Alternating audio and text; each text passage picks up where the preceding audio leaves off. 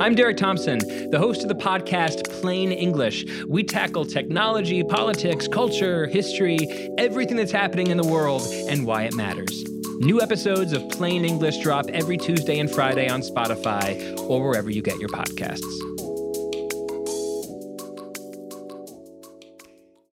It's the Ringer NBA show presented by FanDuel. The road to the NBA Finals starts now, and FanDuel is the best place to get in on the action. Right now, you can check out the new and improved Quick Bets, which are back and better than ever for the NBA playoffs on FanDuel.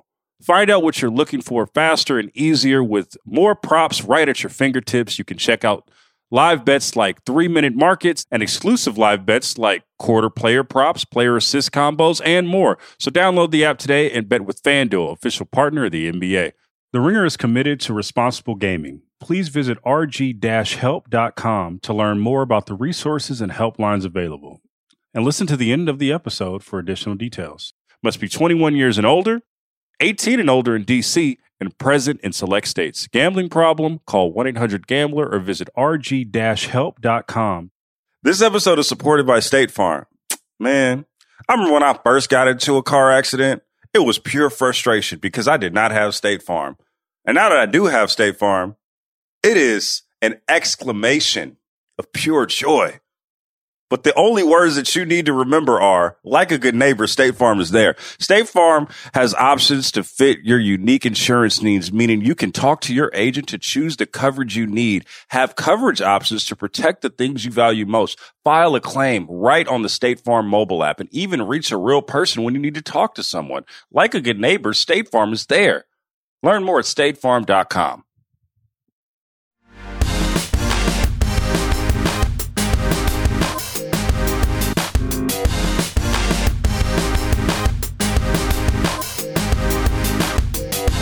Hello and welcome to Group Chat. I am Justin Verrier. Joining me as always, Rob Mahoney and the weekend warrior himself, Wos, Big Wos.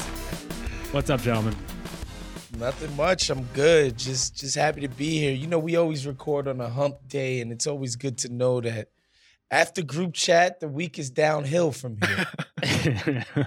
uh, Rob, are you listening to Weekends with Wos, the new hit podcast on the Ringer NBA show? you know, I never miss an episode. How could you? we won't quiz you on what the latest episode was about. Um, Rob, you're looking rugged these days, going with the the Alex mm. Abrines beard. Mm. We're deep into the season. You know, shaving yeah. hygiene and grooming has gone out the window. We're, I'm just trying to keep up at this point, to be honest with you. Okay, but please, next episode, wear flannel. Please, we need that. yeah, we definitely need more flannel and beers on this podcast. Mm. Um, We've got a bunch of news items on the docket for today. Uh, there are a bunch of headlines going around the league, a lot of injuries, a couple hot seats, uh, even a trade. Not much of a trade, but it was a trade, and we do love transactions here. Um, so, what I've done is I've randomly numbered the six or so items here, and I'm going to play a little news roulette with our our panelists to see which one we go in which order. Um, so, Rob, why don't you why don't you kick us off, my my newly rugged friend? Uh, what number do you want to start with? Give me number three. What's behind door number three? Door number three. Let's see here. You have found Frank Vogel on a piping hmm. hot seat. Oh, okay. My friends, according to The Athletic, uh, Vogel's job is in serious Jeopardy, which is, I guess, like the daily double of of Jeopardy's. Uh, he is being evaluated on a game to game basis and is at risk of being fired if no progress is made. The LA Times also chimed in yesterday, I think, believe a day after this initial report, basically saying that uh, Kurt Rambis is getting involved in the meetings with both Rob Pelinka and also the pregame meeting, at least one, with the coaches, and he surprisingly enough suggested that the Lakers should lean into more big lineups featuring Dwight Howard and DeAndre Jordan. Uh, I, I, don't know if like he meant two big lineups with both of those guys or just bigger lineups, but uh, either might be concerning. Uh, so, so Rob, I ask you, uh, what's your takeaway from from this? Do you think this is a fair assessment of the job that Vogel has done this season? No, but I'm not sure fair is really what's at stake here. You know, it's a matter of what can we do realistically with the group that we have and pull the trap door out from under the coach is a tried and true team and desperation move. So it would not surprise me to see it. I don't think it's fair. You know, it, as for Vogel, I mean the the test of your viability as a coach is what you what can you get your players to actually do. Like, Yep. can you convince them to do the things that they need to do? From that perspective, I think he's he's been kind of a mixed bag. Ultimately, you know, as, at least as far as championship level coaches go. But I just don't see how you can hang this team struggles on him, and why in that conversation you would even blame him when you've put a bunch of players around him who are established veterans who want to play their specific way, and getting them to move or budge on any of that stuff is going to be an uphill battle. Yeah, I hesitate to make the cross sports reference. Um, but this kind of reminds me of Flores in Miami, where in the sense that Vogel is the anti Flores. Nobody's listening to him about personnel. You never hear rumors about Vogel wants this guy out of here or Vo- like he has no agency over there, right? There are no fights to pick for him. He he clearly doesn't have a voice in the room on that front. And so to me, this is just a bunch of buck passing. The people who wanted this iteration of the Los Angeles Lakers have watched it fail. And rather than admit their own failures in talent evaluation and in understanding what matters with chemistry and the foundation of a team's identity or misunderstanding those things, rather than looking in the mirror and say, I failed when I interviewed Russell Westbrook and Brentwood about coming to my team. I failed when I completely misvalued somebody like drink at home, Alex Caruso, mm. right? Like I failed at those things. And so the only thing I could do now is say the people I brought in are being somehow misused by Frank Vogel. And of course, you guys know who the powers that be are over there, whether it be Clutch, whether it be LeBron, whether it be The Rob Rambuses, Pelinka, the apparently. Rambuses. Yeah. yeah, like y'all messed this up. I don't know how you could put this on Vogel. By the way, I think we have to officially add Kyle Kuzma to the group of regret for the Lakers. Like he's of course. he's been super solid for Washington. Like we we always say, you know, Caruso and KCP, these kind of like plug and play wings that they could really use right now. They could really use a Kyle Kuzma too. And so Mhm. there's just so much going on there in terms of the machinations that built that roster. Hold on, hold on, Rob. They brought in Stanley Johnson as a complete fucking desperation move. Yep. Who Stanley Johnson? I, I I was always high on him when he came into the league, just LA physically or whatever. Um, but whatever. Stanley Johnson is doing a cheap Kyle Kuzma imitation. Period. That's all he's doing on this team. And obviously, Kyle Kuzma's a much better player than them. And he was already in your building, and you got rid of him for a guy who was just like a neutral value at best Sure. on this team. Yeah, it does seem like Vogel is the fall guy in this entire Mhm. situation, and uh, I think a lot of people are starting to wonder more and more about Rob Pelinka. I think he like bought himself a lot of rope uh, by winning a championship because that is the goal of what we're all doing here. Uh, but I, I, I just look back at the ledger and I do start to wonder like uh, how much does he really have in the good column? Because even something like the Anthony Davis trade, you could say, look back and say like, wow, he paid a really heavy price, and now we're at the point where I'm looking at the roster and like is there many wins, if any, on this roster anymore, especially on the fringes? Like Austin Reaves, I guess, is like a guy that they unearthed, and they've been particularly good at like finding some of these guys in the later rounds of the draft or just like just floating around in the ether. I mean, I guess Malik Monk, but that seemed like a LeBron influenced decision. And I don't know. It just like it brings me back to the original kind of suspicion with Pelinka. It's just like he was Kobe's agent and thus like had a special connection to Jeanie Buss and whatnot. And especially when you hear like these stories about how much influence the Rambi have, both Kurt and his wife, like you definitely start to wonder if this is like a, a situation where it's just like Uh, maybe LeBron solved all and he's at the point where he can't do that physically anymore. Yeah, I mean that's LeBron's history as a player, right? Is is solving organizational dysfunction, is masking whatever it is that you don't do well and dragging you to the championship. And if he can't do that, the Lakers just aren't in that place. But to, to your point about the roster and their kind of inability to find and unearth valuable role players, I mean, I think Wos nailed it. Like Stanley Johnson is their fourth most important player. That's it. That's insane. That's the game. Yeah. That's insane.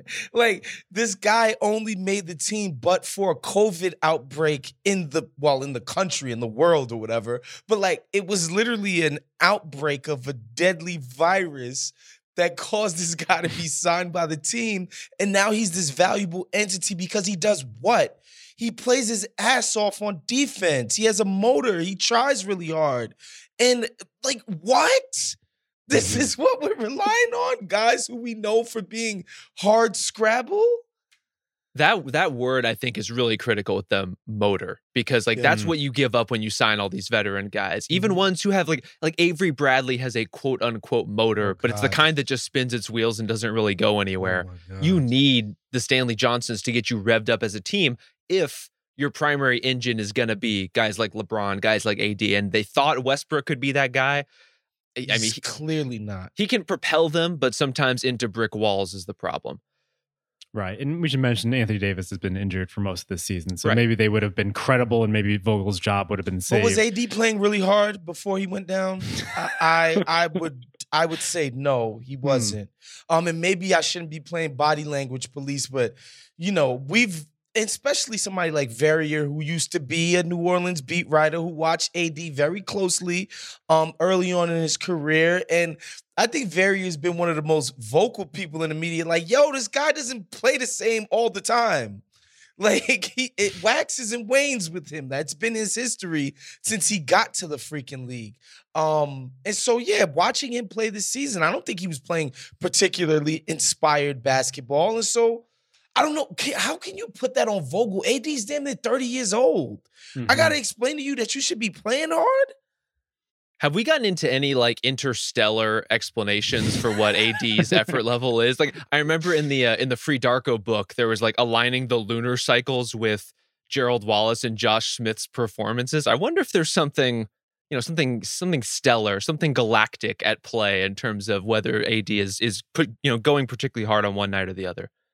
Yeah, I mean, I wrote I, last year during the bubble run, just kind of the the conundrum that uh, Anthony Davis led team faces, where it's like he's probably you want him to be the best player, you do not want him to be the leader on that team. Eh, But the problem is it's kind of at odds with the way the team is shaped, both because they're counting on him to be one of three like all star level players day in and day out, and also it seems like LeBron, pretty much from the jump from that trade, has been empowering AD to take the reins, and I just don't know if that really fits like his preferences and At what all. he does.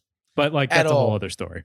Listen, Um, I, I remember I remember talking to somebody around the AD situation, and I was like, yo, look, man, like these dudes don't do media. Like nobody knows a damn thing about this dude. He's supposed to be what like LeBron can't carry the burden of being the salesman for this fucking league and enterprise for the rest of his life. At eventually, eventually, some of these other guys in the league have to step up to the plate and do it. And ostensibly, the person told me two things. One, LeBron is more than willing to do it. Like he doesn't mind being the ambassador and like being the pitch man for the league. Like it's an extra job, but he feels like it's his duty to. And two, AD has no interest in anything. Hmm. He just wants to show up, do his job, get paid, go home. Like he doesn't, he doesn't want none of this shit. None of it. Which makes me know like he doesn't want to be the guy after a loss, after whatever, after anything controversial. I'm the front man. I'm gonna answer the hard questions. I'm gonna do X, Y, and Z. I'm gonna be the one that sets the tone for the team. I'm gonna be like he has no interest in it mhm. whatsoever. And that's a problem when you're supposed to be the guy that's taking the fucking reins from a dude who's pushing 40. like, what the fuck? yeah, you you can make that choice, and there's nothing wrong if you just don't want those things as a per- absolutely. But it's weird that those kinds of players also want to go play in Los Angeles, also want to go play in New. York. Like it's Craziness. they want certain perks, but they don't want the certain like big market responsibilities. And I will say that about Frank Vogel. He always seemed to know what the score was. Like his job was to show up, to explain some things, to take pressure off of his stars publicly, get maybe get a championship in the process, which he did. And then when the time came, he might get fired early and you know get to go home with millions of dollars in outstanding uh, contract debt from the organization. That's just kind of the way it goes for some of these guys. I feel like you guys are just talking about my career when you're talking about AD. Like just just want to do all the things you want to do, don't want to do the bad things, want to live in LA. So like at a certain extent, I I understand it. Um, all right, let's move along here. You're here. a grinder variant. Don't do that. Don't sell yourself short. No, I'm I'm I'm definitely the ninth man on the bench who just wants to to grind out every possession. Unfortunately, um, was you're up here. What number you want to pick? Okay, let me let me pull this thing back up. Number number. No, no, you don't get to look at the document. You get to just Oh, choose a number at random. oh, Uh, Fucking number cheater. two. number two. Whoops. Sorry. All right, this is one near and dear to Rob's heart. Uh, Miles Turner is now out. Uh, the guy probably getting the most buzz heading into the trade deadline, outside of maybe a Jerami Grant and some other guys. Um, stress reaction in his left foot, never a good thing for a very, very tall and big person. Uh, it is, I believe, it's the thing that isn't a stress fracture, but is something that could lead to a stress fracture. I believe is what my doctorate tells me. Uh, re- recovery time is expected to be about a month, which would take him out through the trade deadline, which is probably the biggest thing to note here. Um, was what do you think about uh, the injury to our guy Miles Turner here? I, I guess like what does it mean for the Pacers long term? Because trading him seems more complicated now.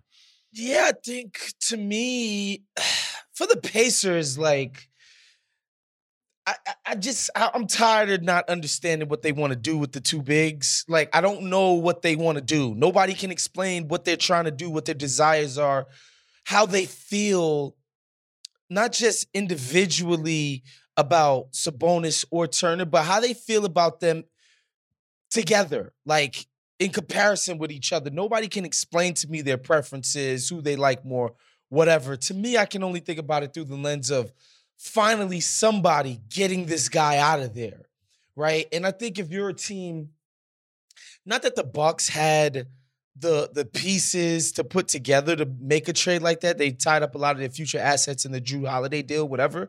But like if you're a team who has long-term postseason aspirations this year, I don't know that you can make a deal for Miles Turner in good faith. It's like his foot is messed up. But if you're a team like Charlotte, who we've been constantly, that's been the team we've been attaching to Turner.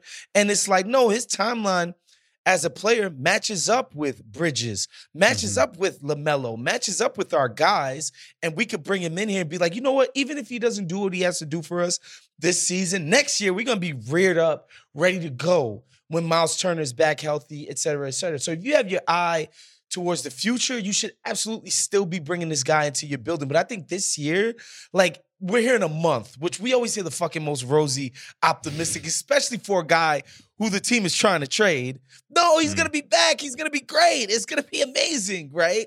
Um, I think if you're trying to make a deep postseason run this year, I don't know how you could do that. How, how you could have those um aspirations and trade for Miles Turner at this point. And that's why it's a good reminder, this whole situation of what you're really putting on the line when you're a team like Indiana and you string out this suboptimal player combination in Turner and Sabonis. Because the cost of waiting to split those guys up isn't just wasting time or the prime years of one of their careers or whatever. You're running the heightened risk that something like this could happen at a bad time. Like this felt like a Mm. really important window to explore a trade for Turner. It felt like a time where the market is going to be there, where all the factors were lining up, where you could finally swing that trade.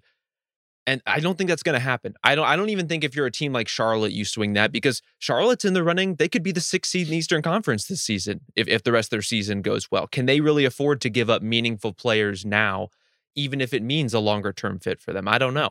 So when you look at what this could mean in the offseason, you know, say they have to say they have to hold on to Turner for now and they look at exploring a trade for him later.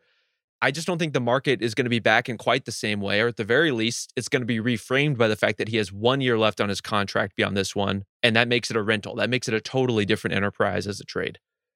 I guess the most interesting ripple effect that could come from this is I wonder if Indiana pivots now to being more aggressive with Domantas Sabonis in trade talks. Like, because if they can't trade Turner, are they going to trade Sabonis? And there was a report, I don't know, like how firm it was. I think it was like a radio interview, but like Sam Amick was saying, uh, like maybe the Kings have him high on the list in addition to Simmons. They want to be aggressive. They want to do something, which maybe the ripple effects is this is the worst possible scenario for Sabonis because he might be uh, shuttled off to Siberia and Sacramento and never to be seen again. Um, what do we think about that, just briefly, Rob? Sabonis in Sacramento. I don't know what would be going back in return, but maybe we could figure that out on the fly here. Well, it sounds like there's there's some whispers that De'Aaron Fox could be involved in a trade like that, and that's where it's okay. You can see the outline of a healthy Turner with Fox and Brogdon in the backcourt. We need to resolve the wing thing between LeVert and you know T.J. Warren if he's still a basketball player for the foreseeable future. I don't know, But kind of sorting that out, I like the shape of that a little bit for Indiana. Certainly better than what they have now. It's just kind of a cleaner fit. You have this dynamic end to end point guard in Fox. You have a, a big who could space for him and Turner when he's healthy. I think that could actually make some sense from the Indiana side. I mean, who knows on the Sacramento side? Hmm. I, I don't. I mean, it's a it's a nice shakeup, right? Like you shake up your roster in terms of, you know, the roles are now defined, right? As far as the Halliburton and Fox sort of, I don't want to call it a mismatch, but you know, like the redundancy there, and you bring in Sabonis, who are all right. Now it's like these are our two main guys, and everything flows out of what those guys do in concert with one another when it comes to Sabonis and Halliburton and the rest of whatever is left over there. Um, as far as Indiana, I, I don't know how this makes them much different of No. a team, right? Like they're still sort of like way too good to tank and not anywhere near on the star level of players were required to make serious noise within the Eastern Conference. The Eastern Conference that, you know, after years of just just ineptitude, Hmm. like they're top heavy as fuck. Like th- that's a they got monsters at the top. The Pacers can't compete with even a Miami at this Yeah. point, let alone the juggernauts like Brooklyn and Milwaukee. So I don't know what this does for them because it's not even like you can say it's a credi- credibly like, nah, we're gonna give the Bucks a tough game with DeAndre Fox and Miles Turner and you know Malcolm Brogdon.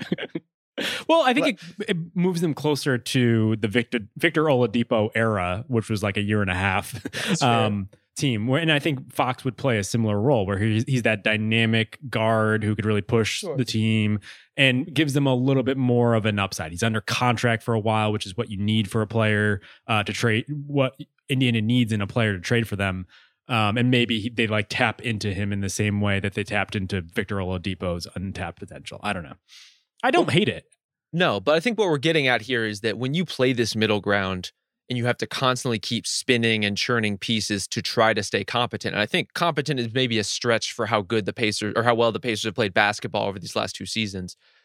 It's hard. It's hard to keep flipping Mm. those pieces one into another to make these things work, especially when some of these guys are injury prone, some of them don't fit that all, all that well. It's a really tricky enterprise. And I think the Pacers have, have gotten themselves in quite a situation here where they will probably ultimately need to do the thing they are loath to do, which is be quite bad and get some high draft picks and refresh. Like they they are just a team that is due for a refresh in a big way. This episode is brought to you by Arby's. It's 3 p.m. and dinner is still hours to come. Maybe lunch didn't quite hit the spot. That's where the new two for $5 chicken wraps from Arby's come in. Available in ranch, barbecue, and honey mustard. They're perfect for the afternoon snack attack or as an add on to your meal. Arby's two for $5 chicken wraps are here for a limited time at participating locations. Visit an Arby's near you or order ahead on the Arby's app. All right, let's move along here. Rob, what is next on on your list? What number? Number one? What's number, one? That is Kevin Durant, who is also injured. You're going to sense a theme here eventually. Uh, out four to six weeks, sprained MCL. Uh, the timeline is consistent with a grade two sprain. Uh, could return after the All Star break. Uh, I mean, this has been floating around for a little bit. I think the more interesting thing here is what happens in the East. And you guys were kind of already getting into this. So this is a pretty interesting segue. So, Rob, I mean, assuming that the Nets are wounded here and they no longer are pegged as the favorites to get the number one seed in the East, uh, who do you think could kind of take advantage of this opening? I think this is the Miami Heat's music. Yeah, it is. You know, they're somehow tied for first right now, despite, I mean, spending the last few months playing with just various skeleton crews. Uh, mon- you know, so on Monday, that was their first game with both Butler and Bam in the lineup since November 27th. They've managed to hold, you know, keep hold water that entire time. They've been really competent. We thought this team would have to probably take it pretty slow in the regular season, given their veterans, and then crank it up for the playoffs. I think they might just like incidentally slip into the top seed in the East on the backs of Max Strus and Omer Yurtseven. You know, to that point, uh, Bam Butler Lowry have only played 257 minutes together. this season. I believe I cribbed that from a John Hollinger column. Um, but yeah, it's incredible what their record is considering how just devastated they've been by COVID and injuries. Yeah, which, you know, I think on this pod, we definitely worship at the altar of Kyle Lowry. And like, this should go on his Hall of Fame reel, this stretch of games. Totally. That the Heat played because it's a bunch of nobodies. It's straight up a bunch of nobodies and Kyle Lowry is just making it work. He's making it sing. He's putting guys in position like they are just spraying threes all over the freaking place. Um, and it's just Kyle Lowry creating those opportunities, right? Like it's it's incredible. And of course, Coach Spo, who, man, like if he had a different personality, like he'd be one of the biggest stars in our league, right? But he doesn't do media. Like he's never done a GQ Vanity Fair profile about his palatial pad and his his model wife and whatever. Like he nobody knows anything about this dude, so he's not a face of the league. But like, if it was just based on his accomplishments as a coach, like this guy would be one of our biggest stars, man. Like to to be able to withstand the losses of like your two your two best players are gone for huge stretches of the season, and y'all just keep on chugging along. It's crazy. And to think that they're getting their guys back as MVP candidate, Kevin Durant goes down for Brooklyn. Um, it's just, man, it's, it's setting up beautifully for the Heat. And I think it's going to be fun to watch. I watched them in crunch time the other day. And Jimmy Butler is just he's he's a madman. Like the like his instincts on defense of where exactly to be when to when to go help, when to when to recover. Like, and of course, he's their crunch time scorer where he gets to the basket at will in those spots, even though everybody knows that's exactly what he wants to do. I just think they're going to be so much fun to watch down the stretch because they're not a Los Angeles Lakers. No. They're not a rest on my laurels. Oh, we're gonna figure it out. Oh, we're talented. Oh, it doesn't matter. No, we're we're, we're um hauling ass every single game at all points of the game. I'm excited to see what they do. Yeah, not to hammer home the Lakers of it all, but Frank Vogel's biggest problem as a coach is that he's not Erik Spoelstra, and that and that his and that his team scouting department and, and player development staff are not what the right. Heat have because they just turn out these guys to a team that, as you were saying, was the Heat just make it work no matter who they have out there. The Lakers are just kind of making side eyes at each other most of this season so far. Have you seen the photo of Spoelstra in like the basement of the Miami Heat like tape room? The dungeon. the yes, tape dungeon. The, yes. Uh, he looked like a ringer staffer, but in the 90s. I believe it originated from a Kevin Arnovitz piece about a decade ago. But uh, if you haven't seen it, go Google that. Uh, if not for the Heat, though, are there any other teams, Rob, that you're keeping an eye on who could take advantage of this? The Cavs, the Bulls, maybe even the Sixers or the Bucks? Well, I think the big one to watch is the Bulls and the Bucks have four games left against each other. And so mm. whoever wins the the mm. majority of those matchups, I think is going to be in pretty good position. I'm not ready to consider the Cavs as a possibility just yet, but I would love if we get there. I can't wait for that conversation. um, I think it, it would if I had to power rank the other options, I would probably go Chicago, Milwaukee, Cleveland, in part because Milwaukee, there's just still some injury stuff to resolve, and the Bucks have the hardest overall remaining strength of schedule left. I mean, you, mm. you just can't discount stuff like that. How are we feeling about the Bucks, by the way? Hasn't been great. They're good when they're healthy. Will they be healthy? I don't know. That's the yeah, that's the question. I I just think Giannis is at like basically he's at the peak of his powers. He's in such command of his game. And he's taken to the Giannis at center thing so beautifully. Um, when they got all their guys, they're gonna put the screws to people on that end of the floor. And so I'm excited to see what they do. Right. Like, I think that the dubs, to loop back to weekends with Wos with my man Nate Duncan, he said the Dubs have the best unit in the NBA when it comes to their defense, right?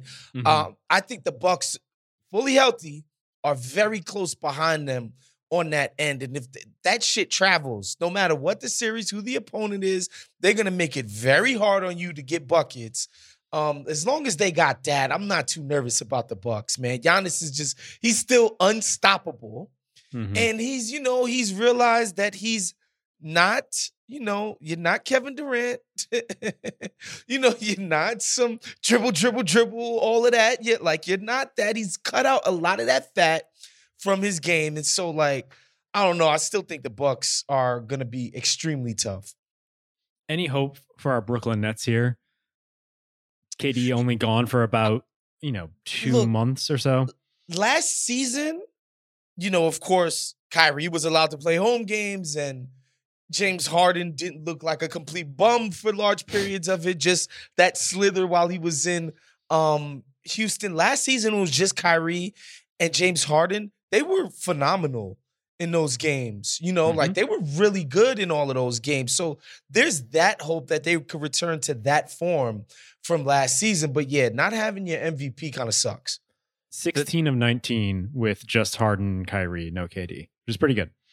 The thing I keep coming back to with them right now, I mean, two things really. One, if James Harden is going to have an all NBA case by the end of the season, this is when he's going to have to show that he's that kind of player still. Two, how many players on the Nets do you really trust in terms of looking at what a playoff run could look like? Like how many guys on this team do you really trust? Because it's it's obviously Durant. I think it's Yeah. it's pretty obviously Harden, even all of his, you know, Yeah. asterisk and qualifications aside. It's Kyrie whenever he can play. It's Patty Mills. So that's four mm-hmm. guys. After that, I mean, Joe Harris has a very checkered playoff record, even, you know, assuming he gets back fully healthy and fully operational and all that. Who else are you really trusting on this team?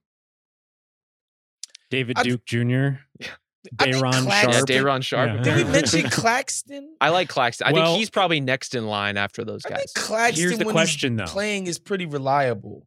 Yeah, I like Claxton too, especially the combo with him and Harden as, as a pick and roll lob threat. Um, the problem is he is up for free agency this summer. And so you wonder, considering the tax implications and like long term ramifications, like would they be better off trading him? Unfortunately, that leaves them perilously thin at center to the point where, like, No. I believe the first game after. Lamarcus Uh, Aldridge the is supposed to KD play 40 minutes a game in the They- playoffs at center. Well, they're They- not even starting him at center. They're starting six nine Day'Ron Sharpe, who's like basically Paul Millsap without any offensive game. they cannot trade Nick Claxton. I think a lot of what they're doing right now with some of this rotation yo-yoing is what we saw last year too, which is like let's just see what happens if we pull Bruce Brown and replace him with David Duke Jr. for a while. Let's see what happens if we pull Nick Claxton, throw Day'Ron Sharpe out there. I think they're just seeing what they have. When it comes down to it, Nick Claxton's going to have to play because so many of these other guys cannot hold playoff muster. I don't disagree with you, but it ultimately becomes a money issue, and then it becomes out of perhaps out of Sean Marks's hands. You know? Yeah. Um, so I don't know. Cannot hold playoff muster. That's the new name of our podcast. uh, I will say that eight of their next ten are on the road, so it's but it's possible that they go on a run here because Kyrie will be There you go. available for eight of the next ten. That's so funny. A team looks forward to road games because their fucking one of their best players is actually allowed to play in them. That's just yo, what a fucking season, man. The Nets wish they had a, a rodeo trip or a, or a Grammys trip like some of these other teams do. Yeah, I mean that's the the sick irony of of this all. It might put them in better position if they end up like three or four in the East as opposed to one or two because Kyrie will be playing in game one of that Eastern Conference Finals, right? so uh who knows? Um Wos, who what number you want to go to? What numbers do? I have left? You have four, six, and five. So the back half. That's a lot of Whatever's not that pathetic three way trade. Three, four?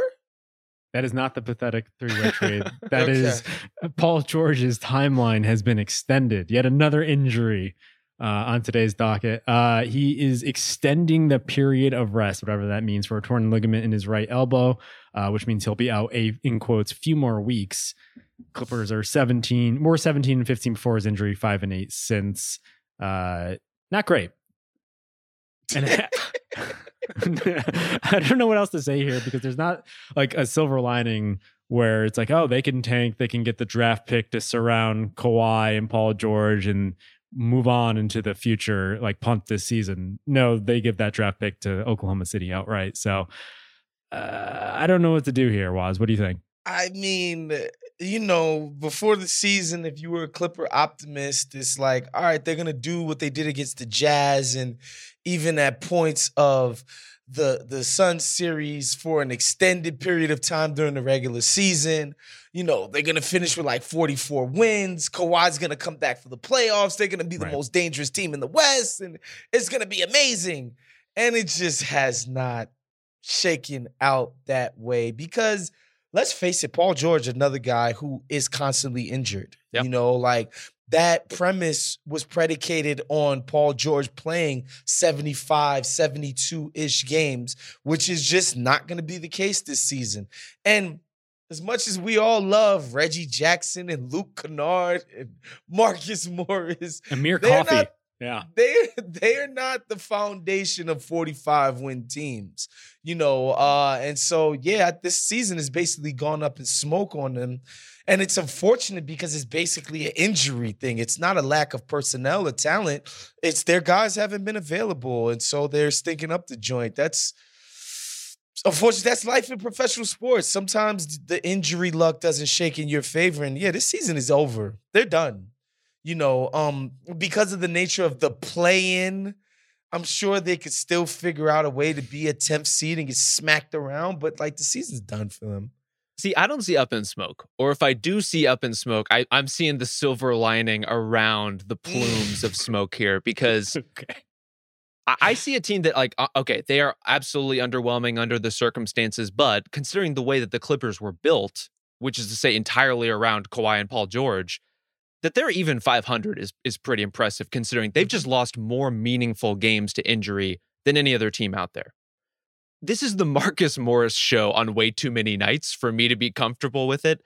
And yet they're getting by. They, you know, they they haven't had Luke Kennard for weeks, which sounds like it wouldn't be a big deal until you realize he's like their fourth leading scorer, and that's all of a sudden really important. They just haven't had anybody.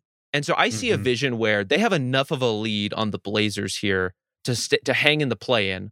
And if the Kawhi stuff is true, if the Kawhi stuff is true that he could come back this season, they feel like the play in team that nobody wants to face to me, not the Lakers. The idea that you could be the Memphis Grizzlies and get all the way to the second seed, and as a first round draw, you could get the Clippers with Kawhi and Paul George back in the lineup.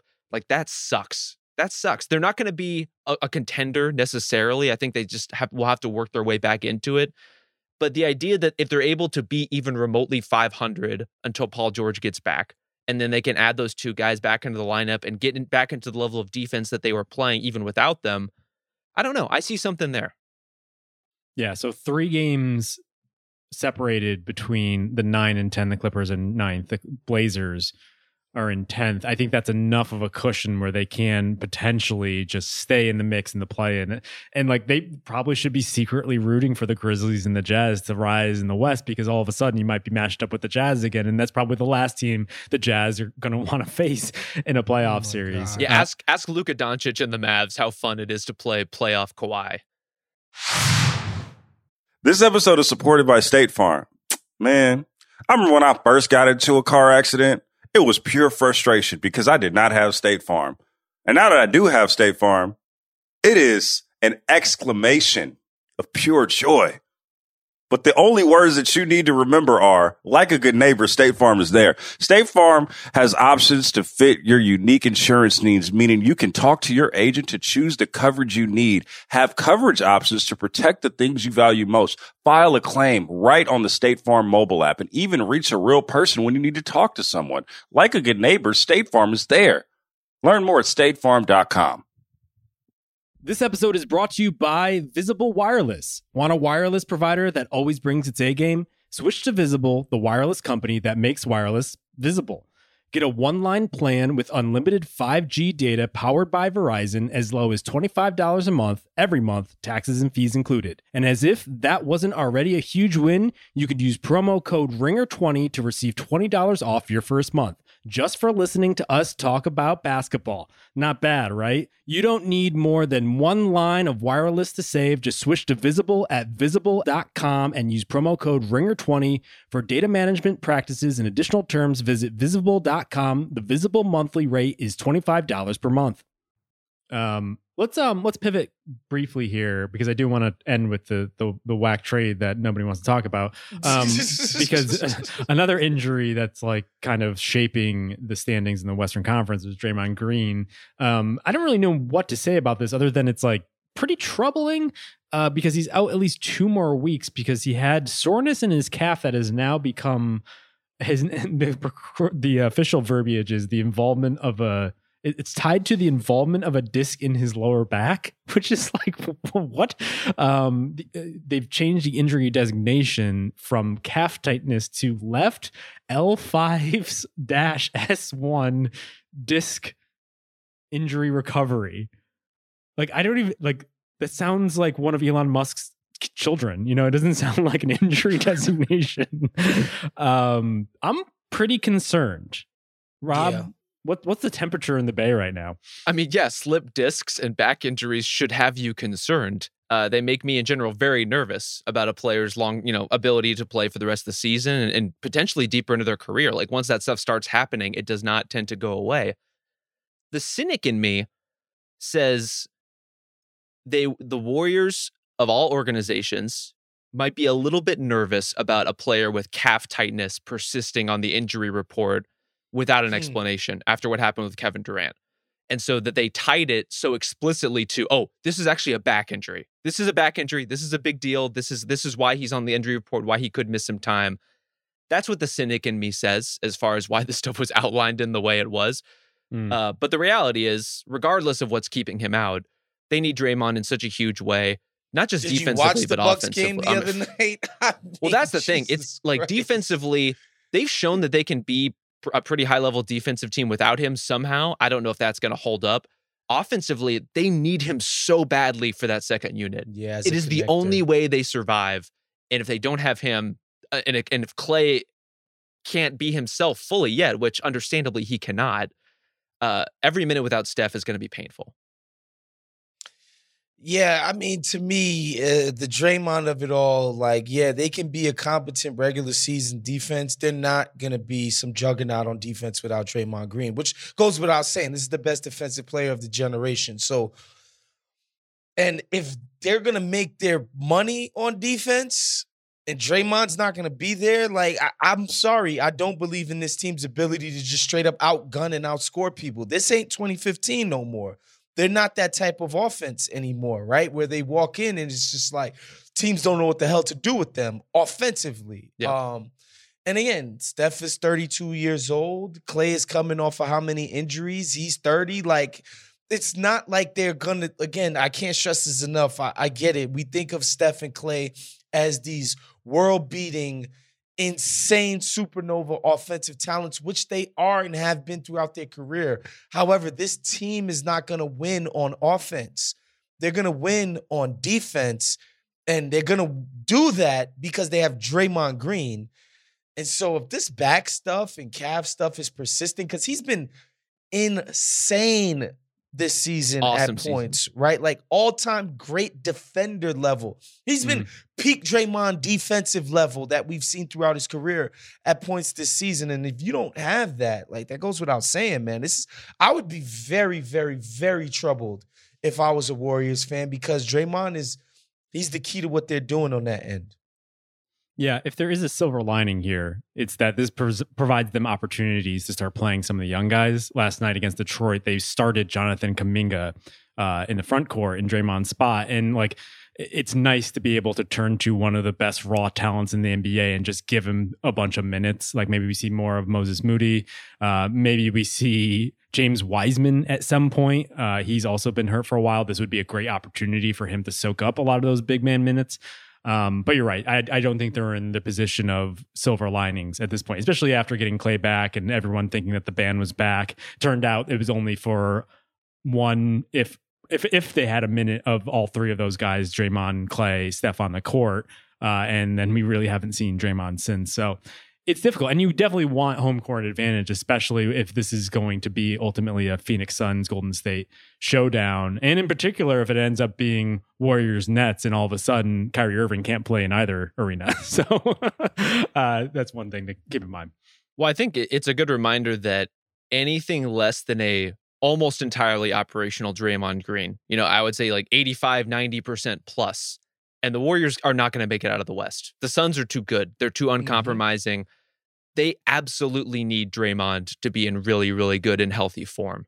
Uh, so whatever they have to do in the regular season, however long they need to hold him out, they should do that. That's that's Yeah, really the only important thing between now and the end of the season for Please them. give me a fully freaking roster, Suns, Warriors, you know, Jazz. Please give me everybody with their freaking players intact so I can watch a real postseason. And just, yeah, just give me Ja Morant in one Yep. piece so I can have my fun postseason. Speaking of teams potentially hoping to be intact by the playoffs, you like that one? Um, big trade that went down yesterday for the Denver Nuggets. Yeah, you who is laugh, hoping, but who, who is hoping to be intact here? Which of these teams are you talking about? I'm talking about my my Denver Nuggets here Okay, because okay. They are loading up for the stretch run, getting Bryn Forbes and all of his 45 percent three point shooting uh, in a three way trade. I'll, I'll circle back to them in a second, but the details here: uh, Denver gets Bryn Forbes. Uh, who the Spurs signed to a one year contract, so pretty good return on just just bringing a guy back and uh, letting him bounce around for 45 games. Uh, the Spurs get Juancho Hernangomez from the Celtics. I'm surprised he hasn't been a Spur already. And they also get Denver's 2028 second round pick. And the Celtics get PJ Dozier uh, and Bol Bol, both of whom are still on the men from pretty serious injuries. Dozier is officially out for the year with torn ACL, and Bol had just had foot surgery. And he was recently sent back to Denver because he failed a physical. So they basically, I think, did this for for cash saving purposes. Uh, the Spurs probably did this for the second round pick. But I do want to talk about it for the Nuggets because they're essentially flipping two guys they had bird rights on, uh, who could potentially have been, you know, role players, rotation players for them next season and beyond, in order to bring in Forbes, help their shooting, which suggests to me that maybe they know something about Jamal Murray's recovery and or uh, Michael Porter Jr.'s recovery that they're not letting on, or that they just haven't revealed yet. Because this seems like the type of move a team makes in order to make a slight little push. And if you look at the standings, they're not that far behind, you know, the Mavs or even well, they're pretty far behind the Jazz, but like they're squarely in this the the top six of the West. Well, I think that, or it says something about their guard rotation that we all have seen and all know, uh, which is that it's one of the weakest in the league, and that even a guy Yeah. like Bryn Forbes is going to punch it up. The I- I- Pizziolo getting 28 minutes a game is, is just not ideal, honestly. Uh, so Bryn Forbes was playing like 17 minutes a game for the Spurs this season. He's made more threes than all but two members of the Nuggets. That's what we're working with here. We're working with an, an underwhelming three point shooting team, a guy who is a shooter and a movement shooter who can help them.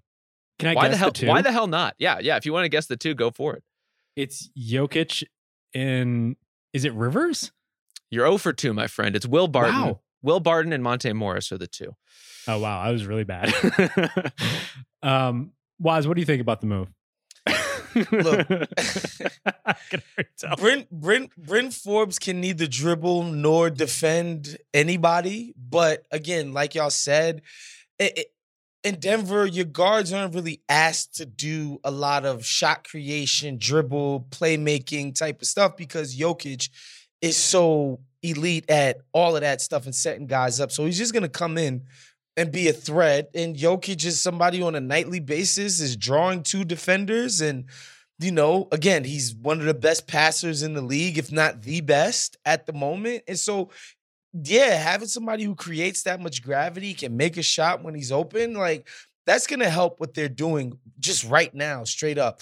Jamal Murray, man, coming off of that type of injury, and he is a pretty ball dominant guy for the team. Like he is the guy that's holding the ball whenever Jokic doesn't have it right? And so much of their offense comes off of the Murray two man game with Jokic, and that's physically taxing. So I wonder how much he's going to be able to just do that stuff. Maybe they're so locked in mentally that it just becomes second nature. And even coming off of ACL, it's just going to be so good and so potent right out the gates. I have a hard time believing that's going to be the case, you know? So I'm rooting for it. I'm somebody who love watching Jokic and Murray's interplay within a game like that. The way that these guys are so in front ahead of everything defenses are trying to do to them together, right? Like instinctually knowing where each other wants to go, where they're gonna pass it, where they're gonna move to. Like that shit is some of the most fun stuff in the league. And I think that Denver's off. We talk about elite units. When Murray and Jokic are together for Denver, that's an elite unit Yep. within the league. Like we can put up buckets against any defense. You know, so I'm excited to see that return. I just wonder how potent that's going to be. And yeah, the Bryn Forbes of it all, yeah, the guy can shoot his ass off, but like, do not expect him to do anything else But I for think this team. even within that, he could be the kind of player who you you could ease Murray in a little bit more easily if you have someone like Forbes. Not because Forbes is going to handle a ton, but there was an interesting model with what Forbes was for Milwaukee last season, where he would be the screener for Giannis in a pick and roll. You could do that same thing with Jokic. You can do dribble handoffs with with Jokic. You can do a lot of things that let Murray be. You know, I'm I'm going to work my way into a rhythm. I'm going to play off the ball some. I'm going to play limited minutes. I'm not going to have as much ball handling responsibility because we have a really high level shooter coming off of one of the best bigs and one of the best players in the NBA. Because let me tell you, the uh, the bloom is off the rose on, on the Facu Campazzo experiment. so they they need guards in a big way. Austin Rivers, I mean, he's he's trying. He's just he's fine. He's a fine rotation guard for the NBA, but not not a guy who should be playing the role that he is. They just need help. They need help in such a big way. Look at all this intrigue we got out of this trade. Oh my God. Stop it. And we didn't even get into Juancho Hernangomez. Come yo, on. right two now. of these, yo, there's a there's a torn ACL and a foot surgery. It's a big in move this for the Celtics. Yeah. I believe they have to carry those roster spots the entire year too if they want to retain the Uh, bird right. So it just means what like the their depth could be even more compromised. But that's another story. Last note here from from uh, Chris Grenham on Twitter is the first ever trade between the Spurs and the Celtics. I'm happy for those two. But you know, we are always rooting for them to get together. That's. That's an insane fact. right? Like these aren't like new franchises that have only been around for like 30 or 40 years. Like in the history of the league, they've never executed a trade with each other. Allegedly, reportedly. Um, all right, we'll leave you on that note. Uh, close to 45 minutes. That is our birthday gift to Isaiah Blakely. Uh, thank you for your production and for being born. Uh, for the rest of us, we'll be back next week, same time, same place. We'll see you.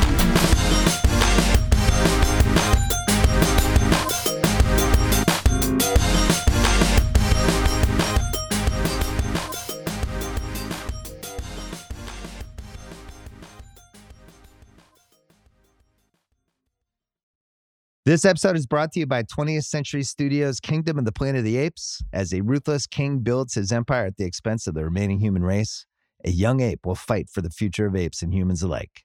Kingdom of the Planet of the Apes. Enter the kingdom in IMAX on May 10th and in theaters everywhere. Get tickets now.